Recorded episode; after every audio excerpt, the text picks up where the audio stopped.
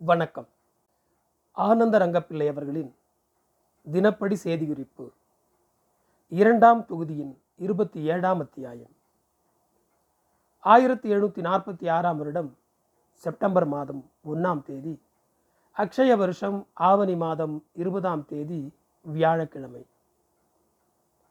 இற்றை நாள் காலமே சின்ன முதலி என்னை பார்க்க வந்தான். வந்தவன் பின்வரும் செய்திகளை சொன்னான். மயிலாப்பூரில் இருக்கிற சம்பா கோவில் உபதேசியான மதுரநாயகம் என்பவர் நேற்று சின்ன முதலியாருக்கு ஒரு பனை ஓலை அனுப்பினாராம். அதை துரைக்கு இந்த நாள் வியாழக்கிழமை காலையில் படித்து காட்டினாராம். திங்கட்கிழமை எட்டு மணிக்கு இங்கிருந்து போன எட்டு சண்டை கப்பல்களும் சென்னைப்பட்டினத்துக்கு போய் துறைமுகத்தில் இருந்த நாட்டு கப்பல் ஒன்று சீர்மை அதாவது இங்கிலீஷு கப்பல் ஒன்று ஆகிய இரண்டின் மீதும் இந்த எட்டு கப்பல்காரர்களும் ஒரு வரிசை பீரங்கி சுட்டார்களாம். அப்போது கோட்டையின் மீதிருந்தும் துறைமுகத்தில் இருந்த இரண்டு கப்பல்களிலிருந்தும் திருப்பிச் சுட்டார்கள். பத்து மணி மட்டுக்கும் சண்டை நடந்தது. சண்டை போட்ட பிறகு இந்த எட்டு கப்பல்களும் மயிலாப்பூர் மட்டுக்கும் வந்து திரும்பவும் கடலில் போய் மறுபடியும் கண்ணுக்கு மறைவாக காணாமல் போய்விட்டன. துறையில் இருந்த கப்பலில் இருந்து செத்துப்போன இருபத்தைந்து பேரை இறக்கி கடற்கரையில் புதைத்தார்கள். அவர்களில் பத்து பேர் இங்கிலீஷுக்காரர்கள் பதினைந்து பேர் கிளாஸுகள் லசுக்கர்கள் அதாவது உதவி வேலை செய்த உள்ளூர் மனுஷர் என்று சொன்னார்கள்.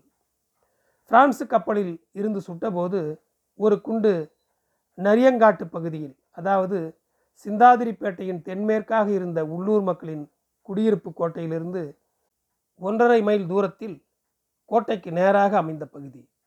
டங்கா சாலையின் பேரிலே போய் விழுந்தது. ஒரு குண்டு இங்கிலீஷுக்காரன் வீட்டிலே விழுந்து மெத்தை அதில் பொருத்தியிருந்த கண்ணாடிகள் பீங்கான் ஆகியன உடைந்தன. துறை மேஸ்தர் மாசு அவர்களின் பெண் சாதி மயிலாப்பூருக்கு பந்தோபஸ்து தேடி வந்திருக்கிறார். பிரான்சு கப்பல்களுடன் சண்டையிட்ட இங்கிலீஷு கப்பல்களில் வேண்டிய தண்ணீர் நிரப்பப்பட்டது என்பதாக எழுதி வந்தது என்று சொன்னாராம். அப்போது புதுச்சேரி துறை முசே தூப்ளெக்ஸு ஆகாசத்தை பார்த்து ஏன் நம் சொல்லுதாதுகள் சண்டை பண்ணாமல் மறைந்து போனார்கள்? என்று சொல்லி உதட்டை கடித்தாராம். இப்படியாக நேற்று செய்தி வந்ததென்று என்னிடம் வந்த சின்ன முதலி சொல்லி அங்கிருந்து வந்திருந்த ஓலையையும் என் கையில் கொடுத்தான். நானும் படித்து பார்த்தேன். அதன் மேலே எழுதியபடிதான் எழுதியிருந்தது. பிறகு துறையவர்கள் இந்த நாள் ஒழுகரையில் இருந்த முசே லெபர்தனாவின் வீட்டுக்கு போனார். நான் வழியில் சாராயக்கிடங்கு அருகில் நின்று மரியாதை செய்தேன். நம்முடைய சாராயக்கிடங்கையும் பல்லக்கையும் அருகேயையும் பார்த்து கொண்டு போனார். பிறகு பள்ளத்தெருவில் அருகில் சென்றபோது சின்ன முதலி துறையின் எதிரே வந்தான். அவனுடன் சுகசிங்கு வழக்கை தீர்த்து அவனை விட்டுவிடச் சொல்லி நவாபு அன்வர்த்தியின் துறைக்கு எழுதிய காகிதத்தை கொண்டு வந்த சேவகனும் வந்தான். சின்ன முதலி மதானந்த பண்டிதன் ஆகியோரில் யாரோ சொல்லிக் கொடுத்தபடி அல்லது சுகசிங்கு சொல்லி வைத்தானோ என்னவோ அந்த சேவகன் துறையின் முன்னே வந்து வணக்கம் சொன்னான். பின்பு பலத்த குரலில் அழுது கூக்குரலைத்தான் உடனே துரை சின்ன முதலியை அழைத்து ரங்கப்பிள்ளையிடம் சொல்லி சுகசிங்கு வழக்கை தீர்த்து விடச் சொன்னார். நான் பாக்கு கிடங்கில் இருந்தபோது இவ்வாறு சுகசிங்குவின் வழக்கை துறை தீர்த்து வைக்க சொன்னார் என்று என்னிடம் சொன்னான். துரைக்கு நேரம் கிடைக்காமல் இருக்கிறது என்பது உங்களுக்கு தெரியாதா? இவர்கள் வழக்கு தீர்ந்து விட்டது. அவனை திரும்ப அனுப்பி வைக்கிறோம் என்று அவனுக்காக சிபாரிசு கடிதம் எழுதிய அன்வர்த்தின் நவாபுக்கு கடிதம் எழுதி போடுங்கள் என்று சொன்னேன். சுகசிங்கை விடுதலை செய்து அனுப்ப வேண்டும் என்று சின்ன முதலி சொன்னார். இவ்விடத்தில் அதற்கு தடையில்லையே போகட்டும் என்று சொன்னேன். அப்பால் நல்லதென்று சொல்லிவிட்டு தெருவில் இருந்த ஒரு திண்ணையில் உட்கார்ந்து பிரான்சு கப்பல்கள் சென்னைப்பட்டினத்தில் சண்டை போட்ட செய்திகளையும் சொல்லி அந்த ஓலையையும் என் கையில் சின்ன முதலி கொடுத்தார். துறை அவர்கள் முசே லெபர்தனே அவர்களிடம் எதற்கு போனார் என்று எண்ணி பார்த்தால் சென்னைப்பட்டினத்து விவரத்தை சொல்லி மேலும் சுருக்காகவும் வலிமையாகவும் சண்டை நடத்த ஒப்புதல் கேட்பதை போல் தெரிகிறது. அது எதனால் என்றால் அவ்விடத்திலிருந்து செய்தி வந்தபோதும் மறுபடியும் ஏன் சண்டை போடாமல் வந்தார்கள் என்று ஆகாசத்தை பார்த்து உதட்டை கடித்த சாடையை பார்த்தால் அப்படி தோன்றுகிறது. இதுவும் சீக்கிரமத்துக்கு வெளிவரும். முசே லெபர்தனேவை சந்தித்துவிட்டு பத்தரை மணிக்கு திரும்பி வரும்போதும் நம்முடைய கிடங்கையும் பல்லக்கையும் அரியையையும் பார்த்து கொண்டே போனார். வீட்டுக்கு போய் இறங்கிய உடனே முசே பராதியையும் முசே பெடுத்தல்மியையும் வரவழைத்து ஆறு குதிரைகள் பூட்டக்கூடிய வண்டியை முஸ்தீது பண்ண சொன்னார். குதிரைகள் அரியாங்குப்பத்துக்கு போயிருக்கின்றன என்றதும் பல்லக்கையும் ஆனந்தரங்க பிள்ளையுடைய நாலு போயாண்டாக்களையும் அதாவது பல்லக்கு தூக்கிகளையும் அழைத்து வரச் சொன்னார். பிறகு பல்லக்கை வேண்டாம் என்று சொல்லிவிட்டு ஒற்றை குதிரை பூட்டிய வண்டி முஸ்தீது பண்ண சொன்னார். முசே பெடுத்தல் மீயை முன்னே போகச் சொன்னார். இருபது முப்பது பேர் ஒருத்தர் பின் ஒருவராக அனுப்பி ஒற்றை குதிரை வண்டி கொண்டு வரச் சொன்னார். அது வந்தவுடன் மிகவும் வேகமாக கிளம்பி வண்டியில் ஏறிக்கொண்டு பதினொன்றரை மணிக்கு அரியாங்குப்பத்தில் இருக்கிற பெண்சாதியிடம் போய் சேர்ந்தார். மற்றபடி துறையவர்கள் இந்த நாள் இவ்விடத்தில் இல்லாததால் புதிய செய்திகள் எதுவும் இல்லை.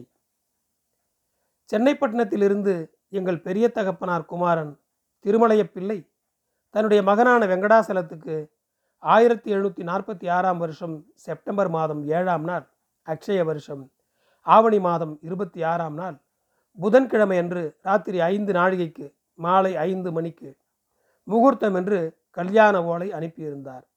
அது இந்த நாள் மத்தியானம் கிடைத்தது. கல்யாண செலவுக்காக திருமலைய பிள்ளை அவர்களிடம் ஐம்பது வராகன் தருமாறு சைதாப்பேட்டையில் புடவை கூட்டுகிற தரகராக இருக்கிற பாலமுத்து செட்டிக்கு ஒரு உண்டிகை வாங்கி அத்துடன் மறுவோலையும் எழுதி அனுப்பினேன். ஆயிரத்தி எழுநூற்றி நாற்பத்தி ஆறாம் வருடம் செப்டம்பர் மாதம் இரண்டாம் தேதி அக்ஷய வருஷம் ஆவணி மாதம் இருபத்தி ஒன்றாம் தேதி வெள்ளிக்கிழமை.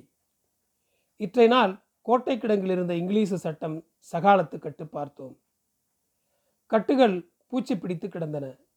இன்னும் இரண்டு மாசங்கள் பார்க்காமல் இருந்திருந்தால் எல்லா கட்டுகளிலும் பூச்சி பிடித்திருக்கும். சுவாமியினுடைய தயவினால் இப்போது பார்த்தோம். ஆனபடியினாலே கட்டுகள் தப்பித்தன. சில கட்டுகள் கரையிலே மாத்திரம் பிடித்திருந்தன. இவ்வாறு ஐந்தாறு கட்டுகள் இருந்தன. ஈரமாகவும் பூச்சிக்கடியுடனும் சுருங்கியும் இருந்த ஆறு கட்டுகளை தள்ளிவிட்டோம். இப்படியாக இருபத்தொன்பது கட்டுகளையும் ஒரு சிப்பத்தையும் எடுத்துக்கொண்டோம். ஒரு கட்டில் ஆறு துணிச்சுருள்கள் இருந்தன. அவற்றில் அரக்கு நிறம் இரண்டு ஆரஞ்சு நிறம் இரண்டு பச்சை நிறம் இரண்டு சுருள் என்றிருப்பது வாடிக்கை. இந்த கணக்கின்படியே எடுத்தோம். மோக்கா புடவை என்று தமிழர் அழைப்பதும் லண்டரின் என்று வெள்ளைக்காரன் அழைப்பதுமாக மெல்லீசு புடவை வந்திருந்தது. அதில் ஐந்து சுருள்கள் சிகப்பு நிறத்திலும் ஐந்து சுருள்கள் பச்சை நிறத்திலும் இருந்தன. பத்து புடவை கட்டுகள் சீலைகள் வங்காளத்துக்கு போகின்றன. எனவே வெள்ளை மஞ்சள் காவி வர்ணங்களில் இல்லாமல் ஐந்து சிப்பங்களும் பச்சையாக வந்தன. நேற்று தொன்னூற்றாறு கட்டுகளை கொடுத்த முசே குர்னே மீதி நாலு கட்டுகளையும் இற்றை நாள் கொடுத்து நூறு கட்டுகள் சரியாச்சுது என்று சொன்னார். இந்த நாலு கட்டுகளுக்கும் கசம் ஒன்றுக்கு ஒன்றரை வராகன் விலை போடுவேன் என்று முசே கோர்னே சொன்னதாக கோட்டை சுப்பையன் வந்து சொன்னான். கோட்டையில் நான் இருந்தபோது முசே புரோம்புருனுக்கு மிஸ்டர் டி. ஃப்ரான்ட்ஃபுருன் முசே லெபர்தனை ஒரு கடிதம் எழுதி அனுப்பினார். அந்த காகிதத்தில் எழுதியிருந்த பயணம் நேற்று நம்முடைய எட்டு சண்டை கப்பல்களும் சென்னை பட்டணத்திலிருந்து புறப்பட்டு கோவளத்துக்கு நேரே வந்தன. அப்போது பங்கோல் பென்குலேன் இன் சுமித்ரா ஐலண்ட் என்ற இடத்திற்கு போய் வந்த இங்கிலீஷுக்காரரின் கப்பல் ஒன்றும் சுலுப்பு கப்பல் ஒன்றும் எதிர்பட்டன. அந்த இரண்டையும் பிடித்து கொண்டார்கள். அவை இரண்டையும் நாளை மறுநாள் பார்க்கலாம். அந்த கப்பலில் இரண்டு யானைக்குட்டிகள் மூன்று அச்சை குதிரைகள் கந்தகம் சாம்பிராணி வெள்ளி சிறிது கஞ்சா பொன் முதலிய சரக்குகள் இருக்கின்றன. நீங்கள் ஆணைகளை பார்த்ததில்லையே இப்போது பார்க்கலாம் என்று எழுதியிருந்தார். அதை முசே லெகு முசே தூலேராம் முசே மீரா ஆகியோரின் முன்பு படித்து காட்டினார். முசே சின்ன மீராவுடன் இருந்து அந்த காகிதத்தை படித்து பார்த்தான்.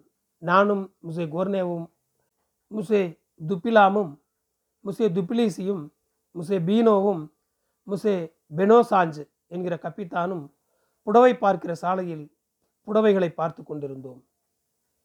அந்த இடத்திற்கு வந்த சின்ன மீரா தொப்பியை கழற்றி கையில் எடுத்துக்கொண்டு முன்பு சொன்ன காகித செய்தியை மிகவும் சந்தோஷத்துடன் சிரித்தபடி எல்லாரிடமும் சொன்னான்.